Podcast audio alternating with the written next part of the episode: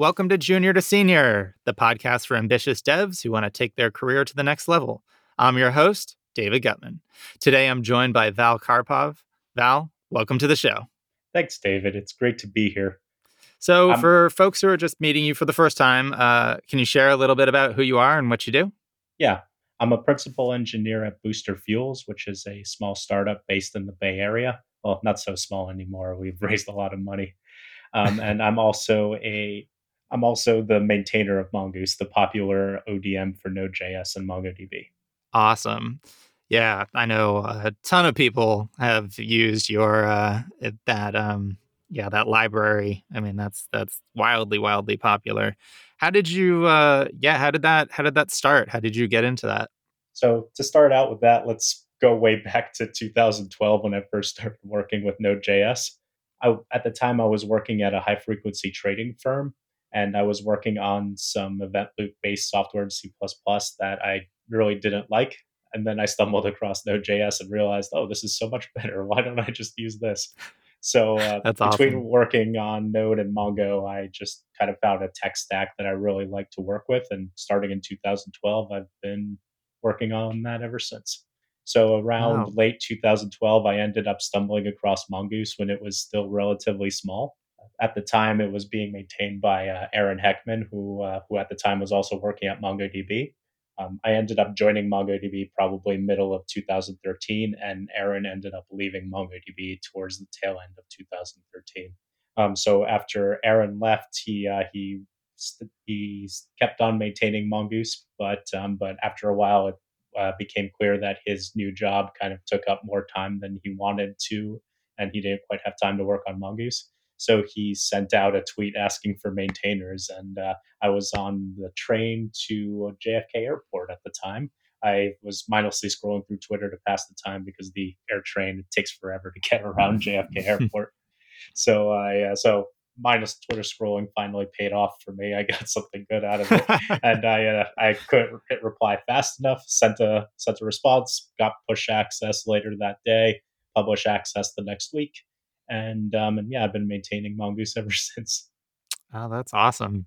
So, yeah, I, okay. So, how how has that experience been for you? Do you feel like that has been something that has helped you in any particular way? Like, is that is that something that you recommend other people try and um, emulate in some ways? Yeah. What are your thoughts on that? Absolutely recommend taking over an open source project. It's a great way to uh, get experience. Um, if you want to hear more about that, I talked a lot about this in my JSLA talk. Um, I believe it was a couple of months ago. But uh, Awesome. I'll put that in the show notes. yeah, the short Cliff Notes version is it's great to have your own open source project because that project sticks with you. Like um, no one can really fire you from from working on an open source project. So it's something where you're just not blocked by anyone's permission to uh, to basically ship what you want and do your best work. That's one of the things that I Mm, loved about Mongoose from the very beginning was like I got to more or less be my own boss even when I was working at MongoDB and uh, reporting to the Node.js team driver team lead, I was still mhm. kind of like owning this one project, and this was kind of like a completely separate project that was more or less mine to uh, to kind of make mistakes on, and uh, as well as learn how to do better and do things my way. And then Ah, again, when I uh, when I left MongoDB and I moved and yeah, after I left MongoDB, I also moved across the country. Then I moved the con- across the country again two years later, and Mongoose has stuck with me ever since all through that. So I think That's that's uh, great. Traveling mongoose. so that's something that like is really great about open source projects. Is like if you have an open source project, it's yours, um, and you keep reaping the rewards of having your open source project into the future. Yeah, you know, uh, you just you just mentioned the travel aspect and and originally when you were you were saying that, I was just thinking like, okay, like why why does that matter? But then of course it hit me that so many jobs, I mean, it's very different today. I think remote is a lot more accepted, but you know, so many jobs have up until 2020 been very remote unfriendly. And so not only having your own open source project uh, is it not only useful because you don't have to worry as much about pleasing a boss or, or getting permission to to do anything, but you also can take it wherever you, are. Like you don't have to go into an office or anything and and and go there to get experience. Um, it's kind of much more self-directed. Can you talk a little bit about um, just the types of experience and that that you've liked um, getting from that that project? Let's see. The best part of working on Mongoose in my mind is um, is one getting to um, getting to kind of like own the entire project, everything from like doing the uh, the quote unquote customer support, responding to GitHub issues, to uh, to planning, to uh, to actually writing the code myself. Mm-hmm.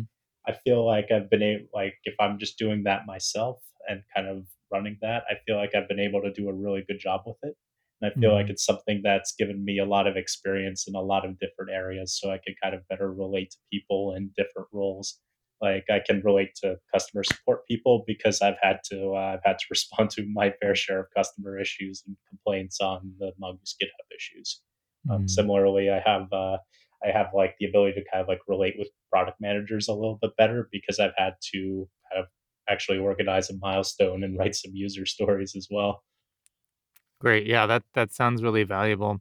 Uh, I had a, a recent guest on, Jay Donnell, and he said something that I loved. It was basically in real estate, they say location, location, location. But now for engineers, it's almost communication, communication, communication. And it sounds like a lot of the experience that you had with Mongoose was really building those communication skills, either via issues or, you know, customer support. Uh, and it ultimately turned into you being able to handle and at the very least understand a much more deeply uh, those product manager perspectives yeah exactly and i think another thing related to communication that you mentioned another thing that gave me a lot of experience doing was um, mongoose just really got me into blogging and making uh, making blogging kind of like a core part of my skill set because um, mm. you know, I've been blogging about Node.js for so long, probably like eight years at this point, that you know I almost everybody has forgotten, and I've almost even forgotten that like I wasn't a very good writer about eight years ago. I like I was really uncomfortable and awkward with the idea of publishing a blog post as recently as 2013, um, and now I just publish probably three or four a week. Oh wow, that's great. Yeah, I mean, if you if you're not if you're not embarrassed by your your old work, you know, years ago, then you're not trying hard enough, right? Yeah, I agree with you there. I've, I've definitely there. There's been a little bit of both, right? Sometimes I look back and I'm like, "Ooh, that was really smart code. Who wrote that? Oh wait, me." And then other times I look back and I'm just like, "What kind of like, crazy person wrote this garbage?" And then I yeah. look at the Git blame. I'm like, "Oh, I have no one to blame but myself." I've definitely had that had that moment where it's like, God, who who wrote this? What were they thinking? And then yeah, Git blame was like, oh, well, this is awkward. so uh so that's cool. I mean, do you find um like in your role as a, a you know professional engineer, do you find the like the skill of blogging to be helpful? Like is that something that are there any skills in there that you you find to be core to being a senior engineer?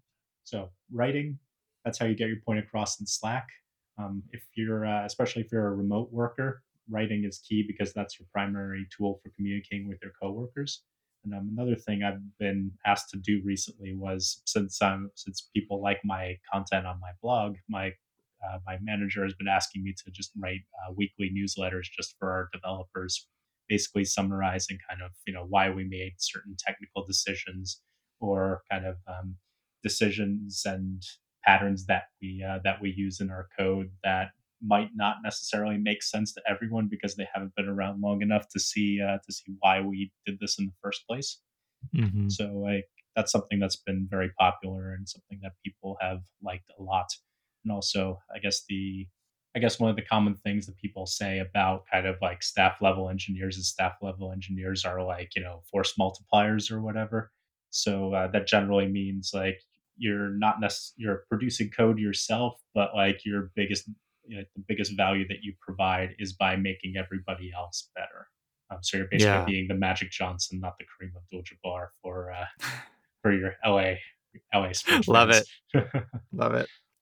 Yeah, I think I think that's that's really cool. Yeah, the the idea, you know, thinking about that idea of the the like this weekly newsletter, right? It's it's the the work that you're doing, which is you know you're doing directly right? You're not you're not having somebody else write this newsletter like that is that's coming from you but it's not that's not what you're you're selling right? It- it's not really relying on you to be building a thing that your your customer or clients use but the output is being taken by the other people on your team to make them more productive, more efficient.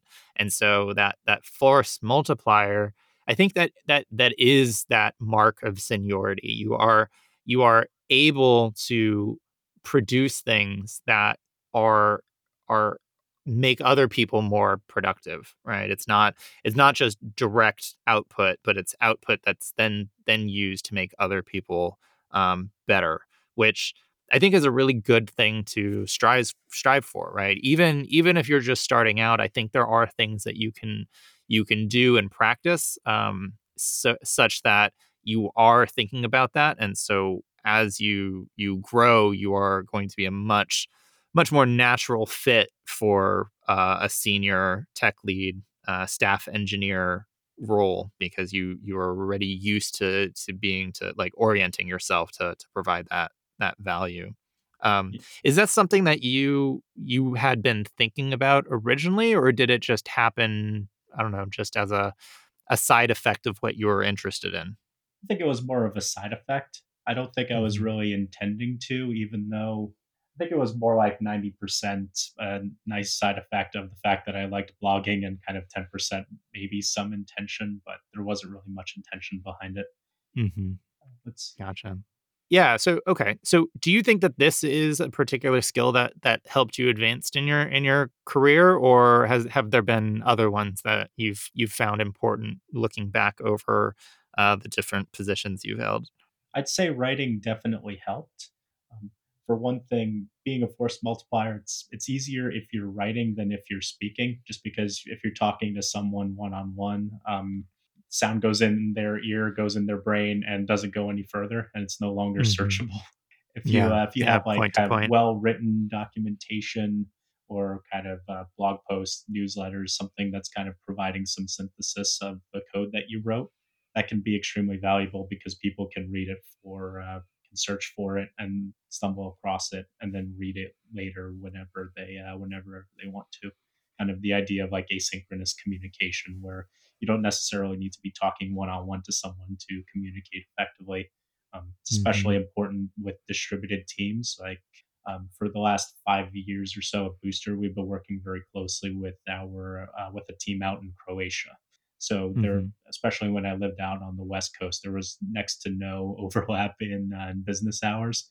I think um, there were definitely times of the year where we were uh, where we were nine hours behind Croatian time, so there was literally zero uh, Right. so that Yeah. uh, so there you needed to communicate. Uh, you need to communicate well in writing, and that's kind of one of the things that like helped Booster be successful and helped me be successful at Booster. Nice.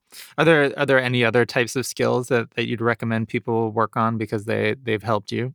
One skill that I talked a lot about in my JSLA talk was uh, a skill that you know I really resisted for a very long time, and a lot of developers resist as well. Is uh, is promoting yourself and promoting your work Mm.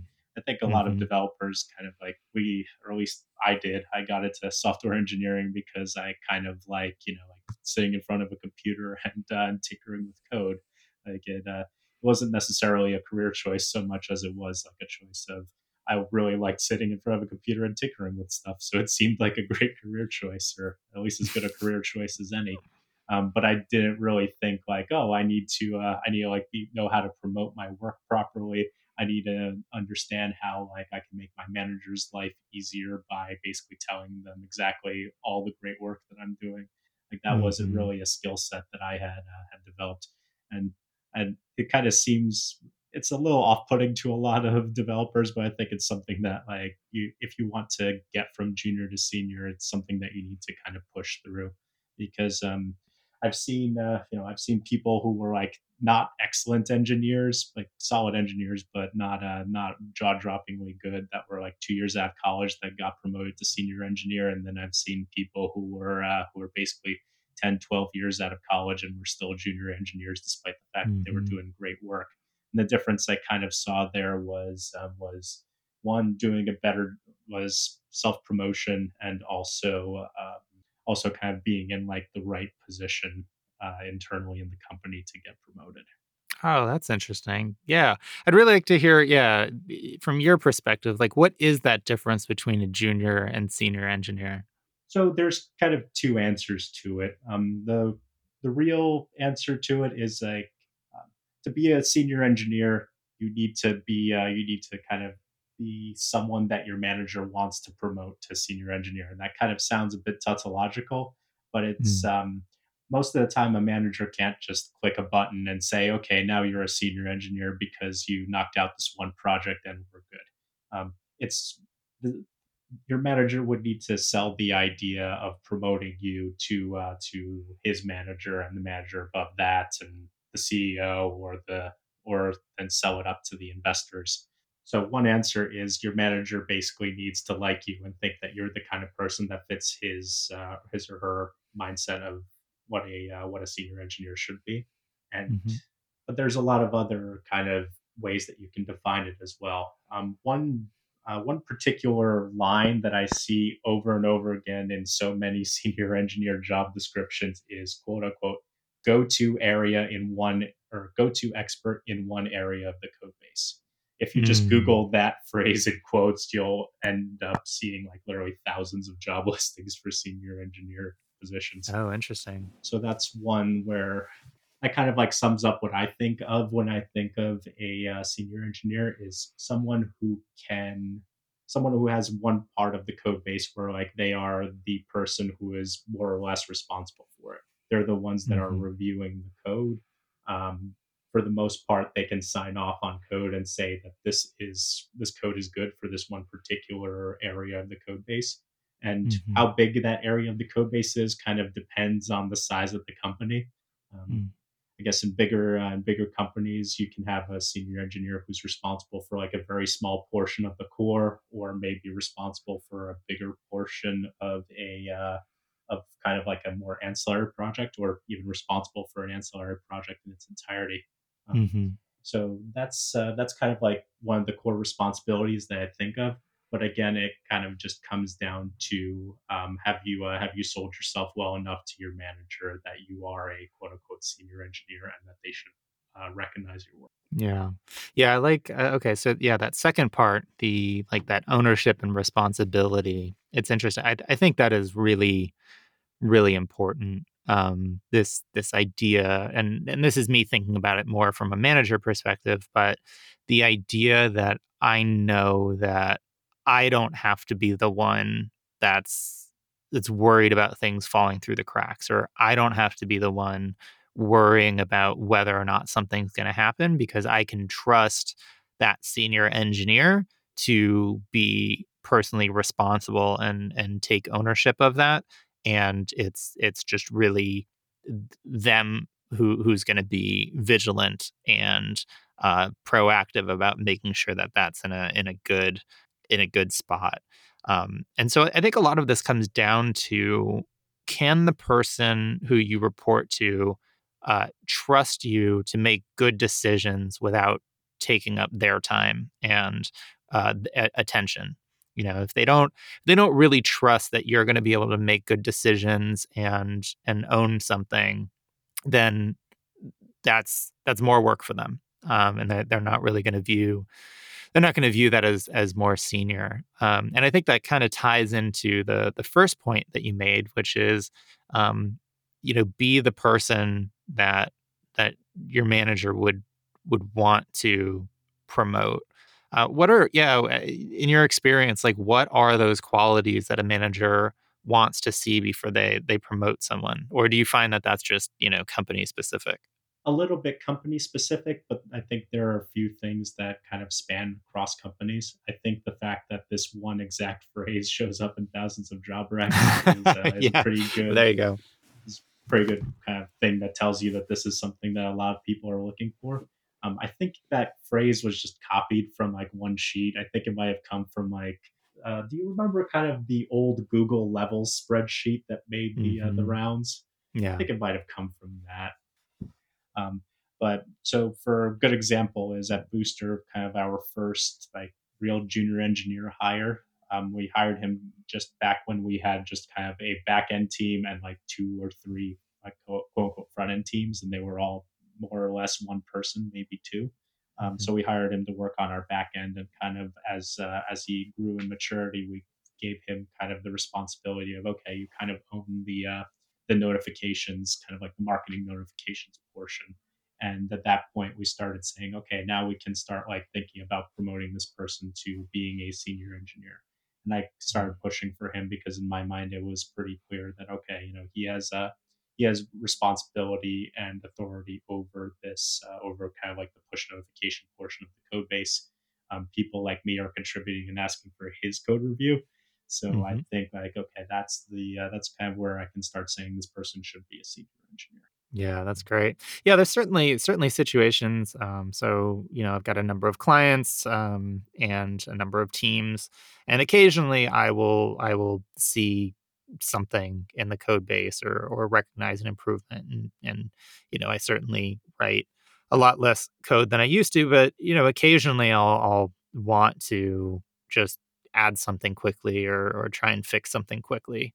And uh, I definitely rely on the engineers who are closer and more, um, you know, dealing with that code more regularly uh, to have my code go through them, even if I'm quote unquote more senior. It just it just makes more sense to have somebody uh, close to it own that, and then have things go through through their their review.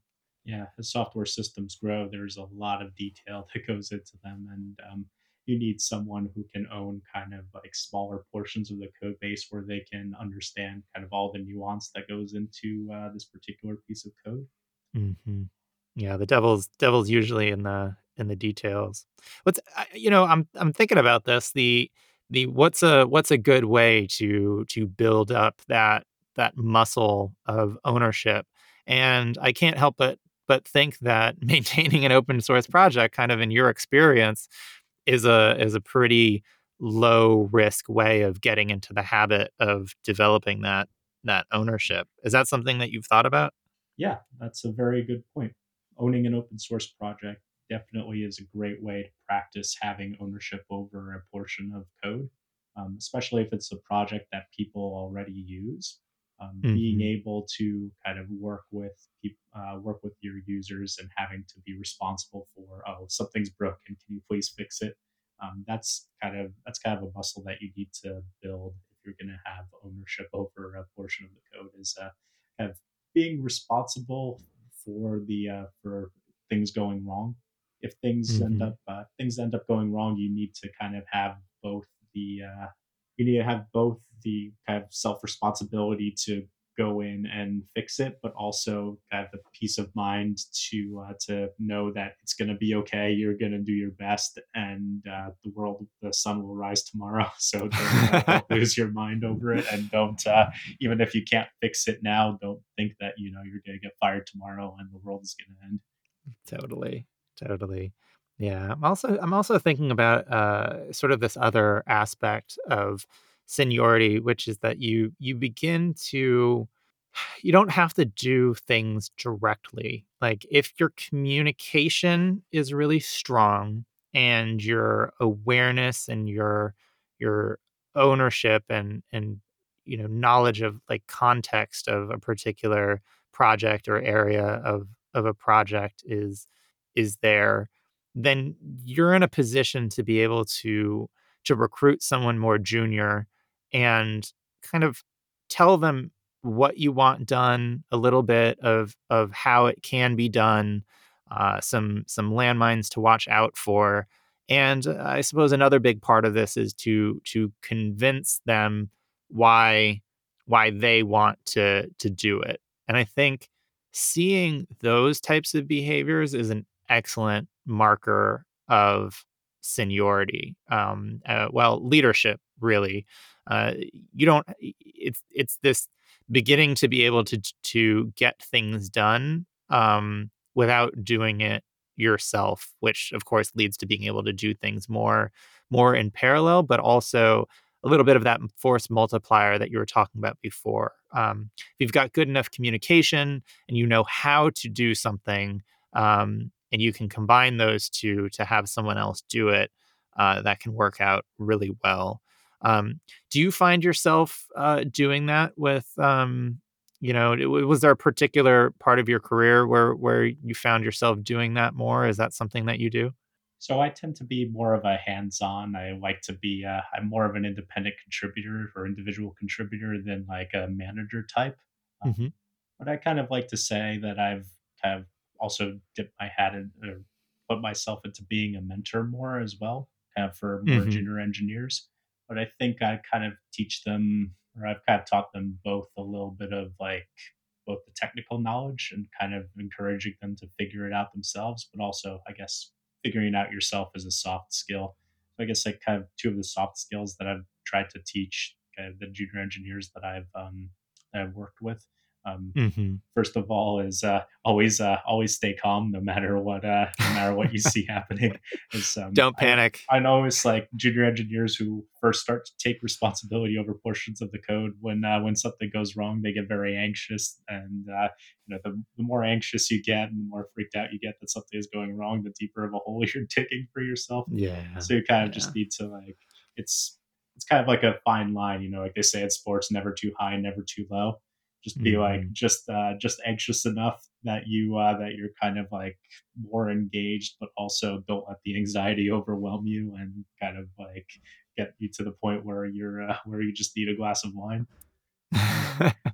see yeah another That's true. another Yeah, that. skill i taught uh, the teaching um, junior engineers was um, was again kind of like promoting yourself a little bit more um, one hmm of the things i did for my interns at mongodb when well, the last time I managed in interns at MongoDB was uh, 2015, I think. I actually kind of um, encouraged them and well, basically told them that they're giving a talk at the end of the summer at a meetup, and uh, Mm. well, they uh, they were not very happy about that. They were a little terrified, but it was one of those things where like this is a skill that you just got to build. It's a muscle that you got to work on. Um, you'll uh, you'll thank me for this later. Thanks, Dad.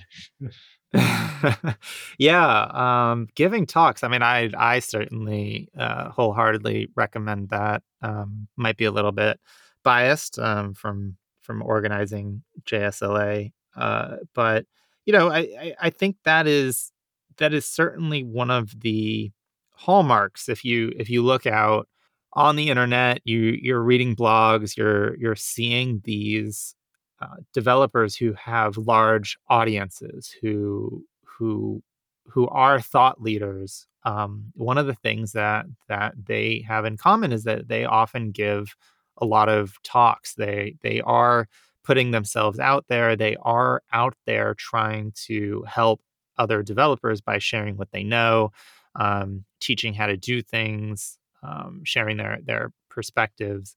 And you know that's not that's not an easy thing to do. Um, I think that's that's something that we've we've uh, covered on the show a little bit, which is that that's a very common number one fear is public speaking, but it's not a permanent one. Uh, it may never go away.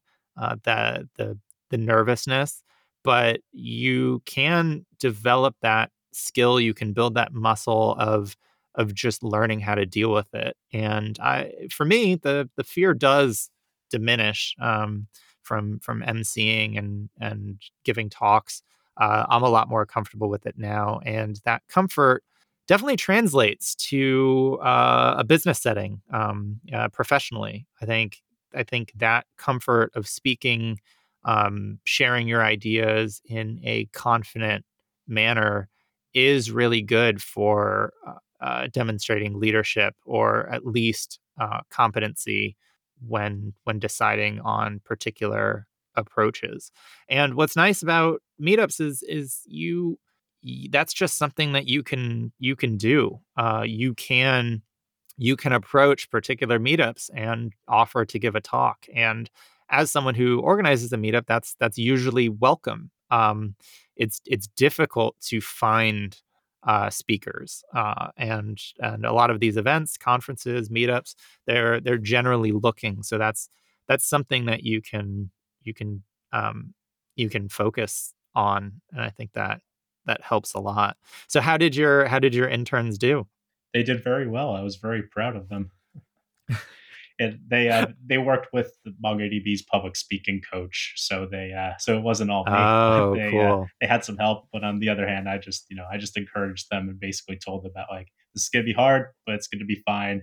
And um, even if you completely bomb it, what's the worst that's gonna happen, right?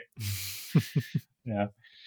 No, I think um, one thing, like one thing that I've kind of found that's good for public speaking is like a little bit of uh, exposure therapy. Like, let's say mm a, a, story that kind of came up in a book that I've been reading, um, Atomic Habits by James Clear. Oh, I love that book. Yeah, I'll put a link in the show notes. There was uh, there was one little story that he had about uh, about Steve Martin, how Steve Martin got started in comedy. He was um, he was giving like one to two minute comedy routines as fillers for other comedians, basically. Like mm-hmm. you know, like mm-hmm. one comedian goes off. Uh, like 15 year old Steve Martin comes on stage and kind of like gives a couple minutes of uh, uh, not so good jokes mm-hmm. to people who don't really care while the next comedian gets ready. so I think yeah. um, a lot of uh, a lot of meetups do lightning talks, which is just like a great low risk way to just get yourself uh, get yourself a little bit exposed to public speaking. It takes mm-hmm. you know you give like a five minute talk. Um, you know if it doesn't go so well, well then it's not a, it's not like the headliner talk of the night, so it's not really gonna it's not gonna impact you too badly. Um, yeah. But then it's also something that like you gotta realize that you know you uh you you the anxiety of public speaking is always there. Like um I was giving a uh, I gave like a 30 minute talk at for the local code school here in Miami, uh, Wyncode, about a couple of uh, couple of weeks ago. And, like when I was done with the talk, I like realized that I was sweating. it wasn't just the uh, the sweltering Miami heat. Like I was uh, still pretty nervous, but you know, it's like the anxiety is always kind of there. It gets a little bit better, but I think it's more like you just end up getting used to it and saying like, okay, this is uh, this is scary, but it's also okay. Um, mm-hmm. I think mm-hmm. another interesting metaphor that I've thought about a lot is that um, the like from a neurological perspective, um, the difference between fear and excitement is not very much, or the difference between anxiety and excitement. Like, mm, um, if you do a mm-hmm. brain scan of someone who says they're feeling really excited and a brain scan of someone that's feeling very anxious, they actually come out pretty similar. And the difference yeah. is kind of more like the person that's feeling excited is feeling a little anxious, but they also kind of know like they can uh, that they can handle it. So it's something where it's mm. just like you you're able to kind of like regulate the anxiety and cope with it, and then you're like, okay, this is exciting. Yeah, there's actually a really um, interesting study uh, about that. Um, so the way that it works is that you've got the the participant who's who's in the study. Um, they they actually don't know what the real study is. They think it's it's trying to measure the effect of some vitamin or or something on their eyesight. And so they they get injected with the vitamin, and uh, I think it was injections, but maybe it was a pill either way. They're in the waiting room waiting for their for what they think is the eye exam. And in the waiting room is an actor uh, and that actor uh, acts differently depending on which group that they're in. And so uh, the the vitamin that they take, I think it's B vitamins, and so it just it generally has this effect of making you very amped, but it's it's emotionally neutral. And what what happens is if they have an actor that gets really angry and starts, you know, complaining about something and like kicking chairs or whatever, uh, the participant who they're actually who's in the experiment, when they ask them later about how they're feeling, like they get pulled into the, you know, whatever the eye exam, and they've got the questionnaire of like, how are you feeling? Uh, if the actor was angry, they're going to say that they were angry. They are interpreting that arousal, that excitement as anger and then you know they do the same thing with like anxiety or or whatever and so what can often happen is that when you're giving a talk um, it's very it's very exciting it, it gets you amped um, and it's it's a little bit up to us how we want to attribute the emotion to that. And so it could be fear, it could be anxiety, but it could just be general excitement or um, you know, just you're you're ready to rock and that's what that energy is. And so it's really cool that you you brought that up Val because that's one of my favorite experiments that show how much control we have over our emotions and that they're not as fixed as as we think they are and and i think that can be pretty helpful for people doing this because uh I, you know if if if giving a talk to however many people isn't exciting well then you know that's that's that's cool. That just means that that that's uh you know a low bar for you now and you can you can step it up. But i think there's always going to be that level when you're challenging yourself that it will be exciting uh, or you know arousing or uh, get you amped. And uh, you do have some choice about how you want to interpret that that emotion. Um, so uh, you know before we wrap up uh, we were talking about interns and and juniors uh, it seems like today uh, some people, some people I talk to who are just starting out, they seem to say that they're they're having a hard time. That when a position opens, um, they're having trouble getting noticed. Is there any advice that you would give for people who are just starting out now and and trying to to get into tech?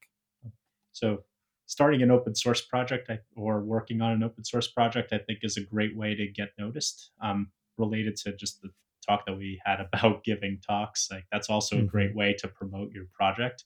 A lot of people I've seen, again, they uh, they build an open source project, they go give talks about it at meetups, it's a great way to kind of get yourself noticed and put yourself out there.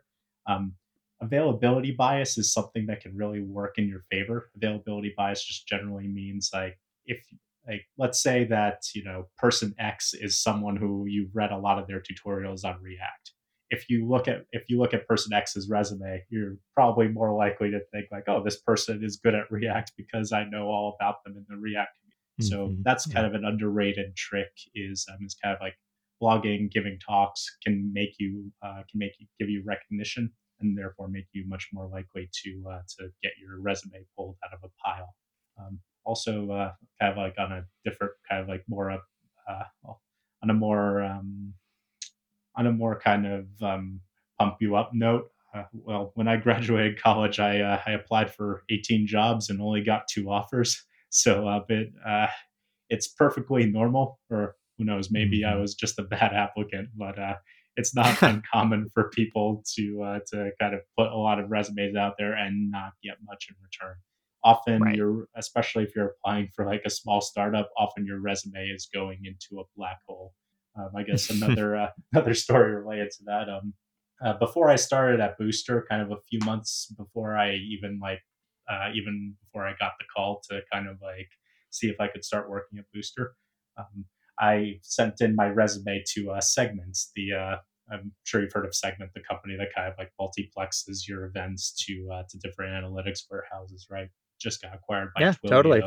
So uh, so I applied for a job at Segment, and uh, I didn't hear back from them for six months, and it just turns out it was because um, the person who uh, who was looking at resumes had left shortly before I sent in my resume, and then they hired someone else a little while later and that person it took them forever to catch up on the backlog of resumes so yeah, yeah your, your resume so it's not it's not uncommon for your resume to just like go into a black hole where no one will even see it let alone uh, let alone you know getting uh, getting turned down so there's uh, there's some difficulty there with, uh, applying for jobs but don't get discouraged um, keep trying keep putting yourself out there and uh, if it's not working try something a little different you know try giving a talk who knows Love it. Yeah, I think that's all. That's so all another, fantastic um, advice. Another related story to that that I wanted to discuss was like how I got my job at MongoDB. Right. Um, yeah. I had uh, I had left my high frequency trading job, so like I wasn't really. So I was like kind of dabbling in a lot of different things, and um, I ended up randomly just going to a uh, to a fintech hackathon in uh, kind of middle early part of 2013, closer to the middle of 2013 and um, you know I I kind of didn't really want to go, but like my friends who who were going to hackathons with me at the time really insisted. We like did some Bitcoin stuff, and uh, with the Bitcoin stuff, I ended up uh, meeting one of the judges who was uh, was like a direct like someone who was doing like developer relations or something like that at MongoDB. So like you know mm-hmm. we uh, we got to know each other, and uh, before I knew it, this person was saying, "Come work at MongoDB here. We'll uh, we'll put your resume at the top of the pile. Let's uh, let's do this." I'm like, "Oh, okay. Thank you very much. This is awesome." yeah, I mean, uh, just networking and developing relationships with people. Um, that's that's huge. Uh, so many times you can just skip so much dumb process and having your resume lost or not looked at it just by becoming friendly with someone at a at a company. So, uh, Val, this has been awesome. Uh, where can people find out more about you online? Um, let's see. You can follow me on Twitter. Uh, my Twitter handle is Code Barbarian with an underscore between the code and barbarian. Um, you can find me on GitHub. I am vkarpov15 on GitHub. Um, I'm also blogging at masteringjs.io and thecodebarbarian.com. So check out my blogs. Yeah. All right. Rad. I will put all of that in the show notes. And thank you so much for joining me today. Oh, thank you for having me, David. This has been fun. Awesome. All right, well, folks. Who knows? It might have it. just been anxiety that I've masked as fun. Love it. All right, folks. That's it for today. I'm David Guttman, and I hope you join me again next time for Junior to Senior. If you've enjoyed the show and you want to get more involved with like minded devs focused on their career, head on over to community.juniortosenior.io.